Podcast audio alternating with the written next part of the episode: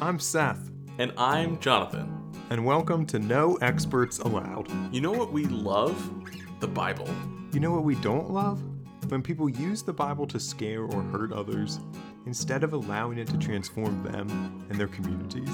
So we're trying something different. Two Bible nerds hosting a podcast that isn't about technical details, but is about two simple questions What's the story? And what's the point? One of us will prepare for the conversation, Let's call them the non expert. the other will respond to the story as they hear it.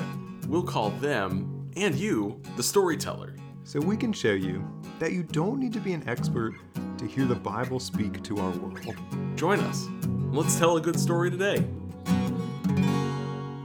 Merry Christmas, Seth. Thank you, Jonathan.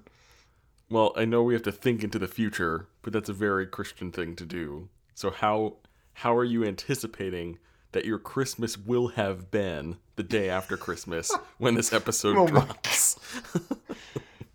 Here in South Central Pennsylvania, they're calling for a potentially white Christmas. Mm. So I'm excited about that. I haven't had a white Christmas for years. We've had we've actually had some forecasts here in central Virginia as well. Wow. But now it's looking like it's warm enough that it's actually just going to be a wet Christmas, which which is far less appealing. yes. But even more than snow and potentially rain. I hope that you have a wonderful Christmas, Seth.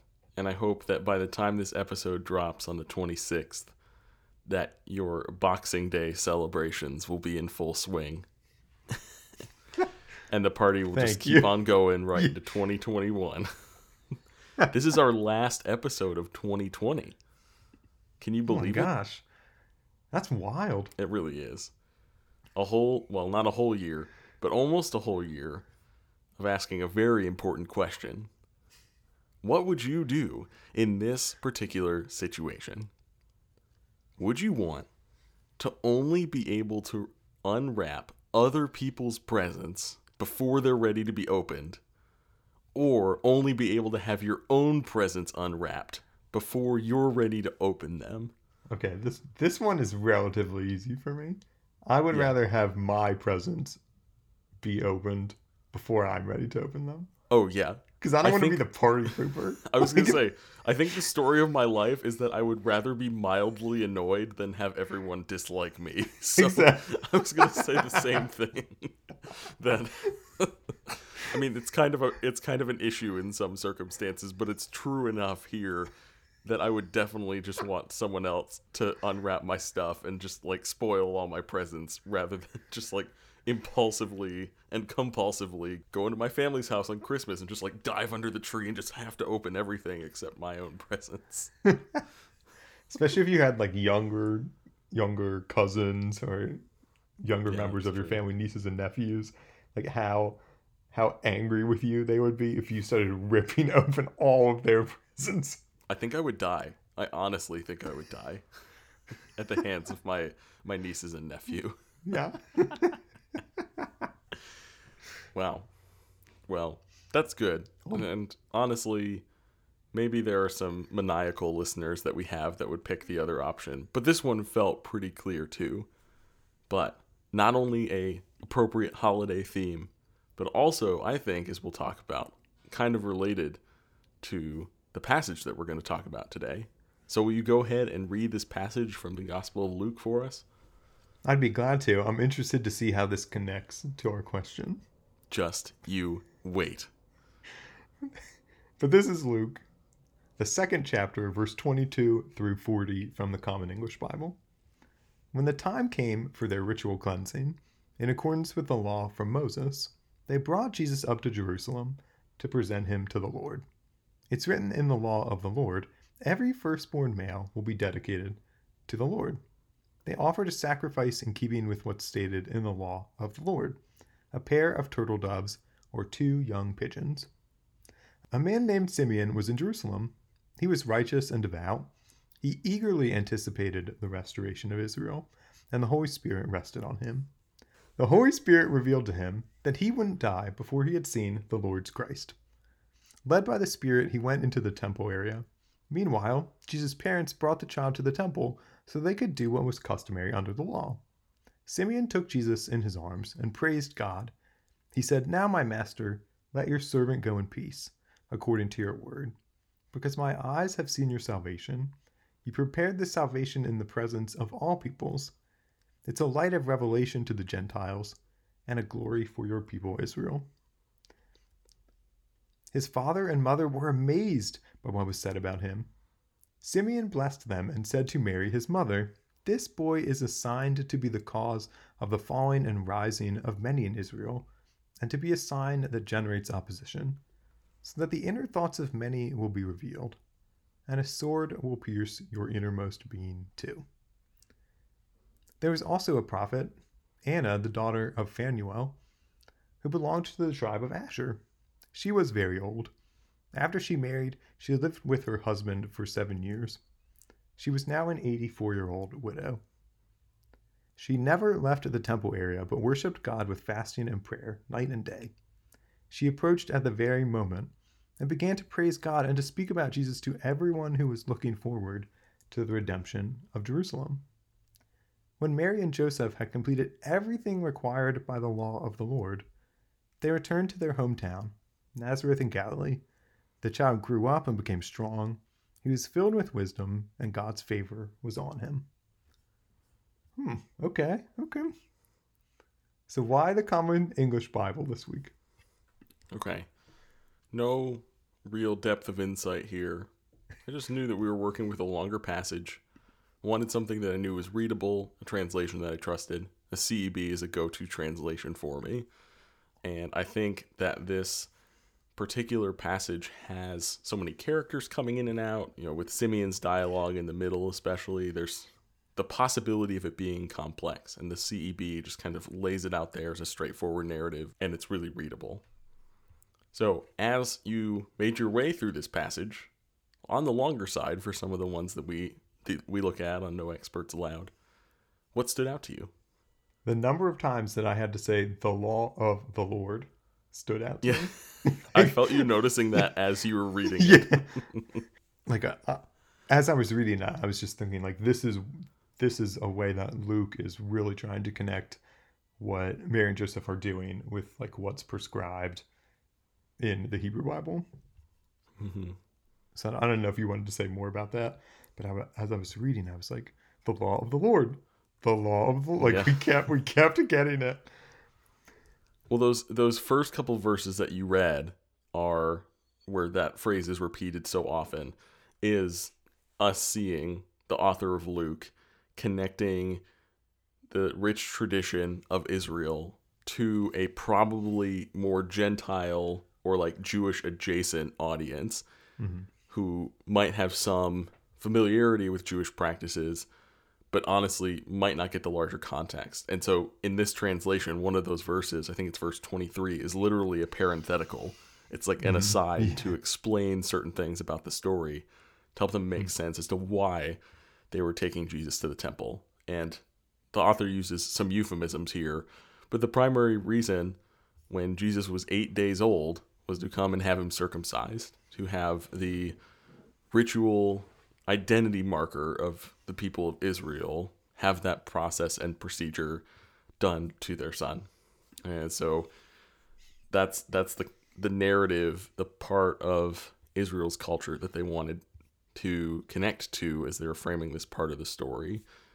But yeah, you're identifying something really interesting. It's like if you didn't get it once, Yeah. it's a very clear connection to the Hebrew Bible, to the law and culture of of Israel too, and it's central to this part of Jesus' identity and this part of his story too. Thanks for shedding just a little bit more light on that. I like how Luke cleans that up, right? He doesn't want to talk about he doesn't want to say circumcision, maybe. Yeah, He's like, okay, it's written that every firstborn will be dedicated to the Lord. It's Right. Like, and then it's like later on, it's like, well, Mary and Joseph brought him to the temple you know, because of what was customary under the law. Yeah. Just like, yeah, I guess it does read a little better than they brought their son to have his foreskin cut off. It just it just works a little better. yeah, I can see why why maybe you might clean that up. and the second thing that struck me is it is this passage in relation to our what would you do in this particular situation question? That both Simeon and Anna they kind of give away the pre- the whole present to Mary and Joseph, don't they? Like they kind of unwrap who Jesus is in front of them. If I can use the language of our question. Yeah. So a common theme through all of these stories is this idea of unwrapping, or as it was the language that was used in the story about Simeon, the language of revealing or revelation. Kind of the curtain being pulled back on the realities of the world. And I think Simeon and Anna, you're exactly right, do some of that revealing themselves. God has revealed something to them. These are people who are included in this story for this very reason. God peels back the curtain to them so then they can peel back the curtain for others, including in Simeon's case, especially to even Mary and Joseph, and to Mary in particular. Hmm. I would even argue that the last couple of verses about Jesus growing up are also a measure of revealing and revelation. I learned this recently, but had never made the connection between the language of development and the idea of unfolding. Hmm. So if you think of how something is enveloped like an envelope, it's something that's enclosed, and develop is the exact opposite of that. Is the pulling open. Hmm. You think of developing a photo taking something that's kind of hidden in film and pulling it out to bring you the reality of whatever photograph you're working with so in this short summary of jesus' childhood or at least the vast majority of it you're getting this sense of the type of person jesus was unfolding to be like at more and more as he grew up more became known about him he became strong. He was filled with wisdom. God's favor was on him. There's this repetition of all these character traits that indicate, oh my goodness, look at who this child is becoming. Hmm. And if you take this lens of revealing and revelation, and that becomes the primary piece of why this encounter in the temple, these encounters happened, you begin to get a sense of, again, some foundations for what Jesus' ministry would look like, right? Because in as we've talked about before, in the genre of the Gospels, birth narratives are not just biographical details. They are intended to set the foundation for the story that's coming.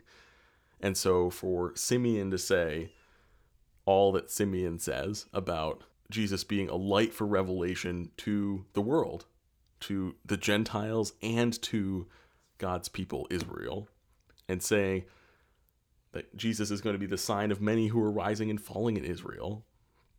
And and will also not only get to the heart of the conflict going on in our community, but it's going to get to your heart too. Be a sword that pierces your innermost being. And even Anna experiences this revelation that seeing something about this baby, this eight day old baby, helped her understand with more clarity what the redemption of Jerusalem was going to look like and offered a word of hope to those who were anticipating that with her. And so there's this foundation to Luke's gospel that places all of those personal realities, all of those community realities, all of those political realities, all of it is seen because of this one child. Hmm. And that creates then the foundation for how those things are seen because of Jesus' ministry later on, too. So I love these stories. The passage of Jesus' encounter with Simeon as a baby uh, is one of my favorites. I don't think Anna gets enough attention. And especially when you portray Simeon and Anna next to each other, those parallels are really interesting. Yeah. I think Simeon would have been really overwhelming to Mary and Joseph too, because he just like walks up to him, takes their baby, and starts like saying all these amazing things about him. Seeing this passage not only in light of the entire Gospel of Luke, but in light of this idea of revelation, like what is what is prophetic, what is revealing about Jesus' arrival to earth, helps kind of shed some light on what's going on in this passage too. Even as we think about this story of Jesus' childhood as a revealing of sorts too, a story of a child coming into his own, and I don't know. Does does any of that resonate with you in particular? I think this idea of these early childhood narratives about Jesus and the way that they connect to Luke's larger narrative, and I think the same is true in, in Matthew's work, is something that I haven't really considered, to be honest. Like I think in my head, these are like I I bifurcate these. Like, okay, we have in one section we have this nativity, and then like we have Jesus like prophetic itinerant ministry later as an adult. Right. But what they're doing is setting something up. And I think that you make an important point that it's it's his his development, his unfolding, his his kind of growth as a child that then sets up his ministry to be possible, right, as as an adult. But like I said, I don't know really think that I've thought that much about Jesus as a child. Like it's interesting for me in general to think about like kind of Jesus is like in this in between phase. Like I think we get him as an infant at Christmas and then we get him as an adult. Yeah. And what's like the rest of the narrative, but it's like oh, somewhere in between, Jesus is like a teenager. Yeah. It's like, what's that like? Yeah, and and I think sometimes our theology really gets in our way of our imagination when we consider Mm. teenage Jesus too. It's like, you know, if you have a theology of of Jesus that says, well, Jesus was perfect and he never sinned and he never did anything wrong, you know, even if that was the case, I can't imagine that that meant that Jesus's household was free of tension, right? Yeah. that Mary's like trying to get him catch him in the act or something but like it's just like so frustrated. And you got to imagine that having Jesus as a brother would be real annoying too cuz it would never be his fault for anything that went wrong. And again I'm making a theological assumption uh, that everyone might not may not hold to but if that happened to be the case for you you, you kind of lose out on some of the other questions that you could ask. Like what was it like for Jesus to have a growth spurt or Yeah. or like quite frankly to discover to discover more about his body and to think about God incarnate going through puberty. Yeah, exactly. and like just you know talk about having empathy with humanity and discovering more what it like what it's like to suffer as a human being. The changes that you endure at that time are pretty significant.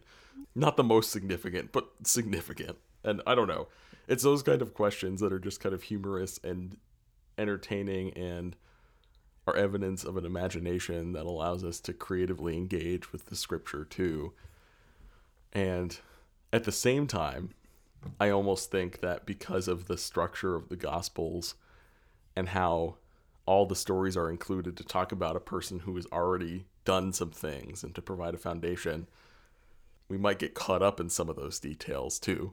Thinking about Yeah. Like the logistics of the questions of, well, if Jesus never sinned, how did he X, Y, Z? Or you know, if if if Jesus is God and knew everything, did he know that he was gonna die? Did he know the miracles he was gonna perform? You know, and we get caught up in that rather than being lost in, being enveloped in, so to speak, hmm. the narrative of the gospel as it unfolds and it develops. It's it's one of those both ands where I think having imagination can both be a gift and a hindrance to our full engagement with all this. Yeah, it's like to both ask questions and then to kind of see the limits of the questions that we can ask, right? Like some of those questions I think are they're fun to talk about, but ultimately kind of unanswerable, at least from the text, right? It's like Yeah. so much so much projection that we have to do. Right. I love the line right after Simeon does his poem, poem of praise. Then Jesus' father and mother were amazed by what was said about him, especially after we talked the other week about Yeah. Mary singing an entire song about this. But I guess it's different when Mary and Joseph know something about who Jesus is, Yeah. and then to see others recognize it Well, especially when it's a strange old man walking up to you in the temple too. takes You your know, it- baby. It's almost like it's taking the private or family oriented conversation and pulling it out into the public, into the world. yeah, And and again, kind of a, a a revealing moment, right? That's like this thing that was maybe held within their family is now opening up for Simeon and for Anna and those that are around them and in their community. And Hmm. and that and that transitions me to uh, more thoughts about application for us. We've journeyed our way through this season of Advent this year, this longing and anticipation for God to arrive in the world to make things make things right. And we are now in the season of Christmas and celebrating, you know, for the next couple of weeks the the arrival of God in Christ. And this is a pretty broad question, and so I'm pretty open to where this where this will take us. But thinking about that moment of revelation and thinking about our time and our situation today,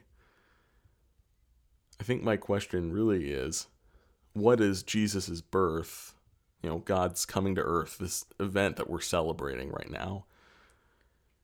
What does that reveal to us today that hmm. Hmm. can change us and make us maybe make us more like God or unlock something new about the divine image in us too? Hmm, hmm. Okay, you said to yourself, this is a big question. It is. And it's like I think we can both acknowledge that the the answers the answers are many Yeah.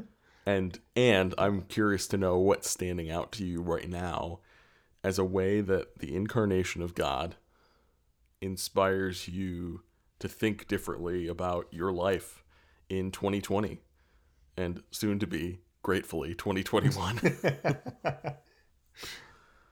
What always strikes me about the nativity narratives, and especially um, in our conversation today, is the role of children and even like the role of teenagers. Or thinking about Jesus as a teenager, maybe I should say. right. because I think uh, I just wonder like how often we look at babies who who aren't our own babies and think, wow, that this is what God looked like, right? As a as a Hmm. newborn. And, and even with teen like stubborn teenagers who like play Fortnite all the time, like right, trying to think of like what like what like thirteen year olds like to do, right? Yeah. but like to to look at teenagers in their kind of awkward years in middle school and be like, oh, this is this is what God looked like too. It just reminds me again and again how vast the divine image is. Like even when mm. I want to, even if I limit it, like unintentionally, right? Like I don't. I want to include babies and toddlers and kids and teenagers and young adults, but like it's easy to somehow kind of forget some of those Yeah. groups that I don't operate in. Right. One of the things that my supervisor for CPE this fall has shared with me a couple times that I think and I hope will forever stick with me is this idea that to be Christian, to worship the God of Jesus who was born in Bethlehem, God who took on flesh in one of the most fragile ways possible, to be Christian is to open ourselves up so that our hearts can be broken with God's heart. Hmm, hmm. And so when you think about the ways that we talk about the divine image, there is an aspect of that that rightfully claims that each person is, as the psalmist writes, uniquely and wonderfully made and knit together in a way that is valuable and worthy just based on the fact that they are in existence. And at the same time, being in the image of God is a responsibility of sorts to carry out the ways of God throughout the world. And rather than getting caught up in law being legalistic, I'm actually wondering what it means to be like God in the world. You know, hmm. That's that's what Jesus did, right? Was Jesus became God in the world. And we now have that opportunity to have our eyes opened, to have things revealed to us in a way that helps us see what makes God hurt, what makes God smile, how God offers nurturing care, how God acts and enables us to act for justice in the world. Just thinking about how Jesus is doing what we're supposed to do to be Hmm. Jesus' hands and feet as the church and to continue the work of the incarnation to make God known throughout God's creation, throughout God's world. But I'm thinking of that in relationship to what you were saying about about children too. Is that reminder that no one has a monopoly on the image of God. And I want to claim to understand it more than I do. I especially want to claim to understand when someone is not living into the, the image of hmm. God in them. Hmm. but I think that is such a central part of my own theology that thinking about the one who came as the child of as the image of God, hmm. Yeah. who became real and an image that became developed in the world before humanity's very eyes. There's something about following in those footsteps that seems really profound to me. Uh, this this Christmas in particular. Yeah, I always like that song "Jesus Loves the Little Children," but I wonder if it loses the somehow the fact that Jesus was a little child. Hmm. Right? Like it's deeper than Jesus just loves the little children. Like, Yeah. yeah, that's true. And we won't talk about the racial classifications in that song that are kind Yeah, of problematic, but True. It can even miss out on a on a huge part of the story, right? I feel like I've I think I've said this before, but it just always shows to me the the breadth and the depth of God's identification with not just humankind but the whole world. Hmm. Right? Like certainly humankind, but I think like one of the ways that we can think about it is that God comes both in human flesh but also like clothed in matter, right? Again, in an identification with the whole world. Whenever I think about the divine image, it's like how how expansive and broad can I possibly make it? Is always the question I have to keep asking. And like who am I leaving out? That's my question I'm left with. That's not just for this podcast this week, this Sunday. Hmm. It's like who who am I who am I leaving out? Who am I not seeing the image of God in? Do you have any final thoughts or should we pray? I think we're ready to pray. I would love that. Great. Let's pray. God of children, you came and walked among us. But before you could walk, you crawled. Before you crawled, you were carried by human arms, your life entirely dependent on the ones you came to save. Help us to fully embrace your image, to know that we are valuable, and to know that we are on mission with you mindful of the many names by which your children cry out to you from all over the world, I pray in the name of the great revealer, Jesus Christ. Amen. Amen. To our listeners, thanks for joining us. Be sure to subscribe and tune in for our next episode. Seth, what story will we tell for our first episode of 2021? For our first episode of this next year, we have honestly a weird story. It's the very end of John's Gospel. But until then, leave us a review and find us on Twitter and Instagram to continue the conversation. Thanks for walking us through that story, Jonathan. Thanks for helping me tell it.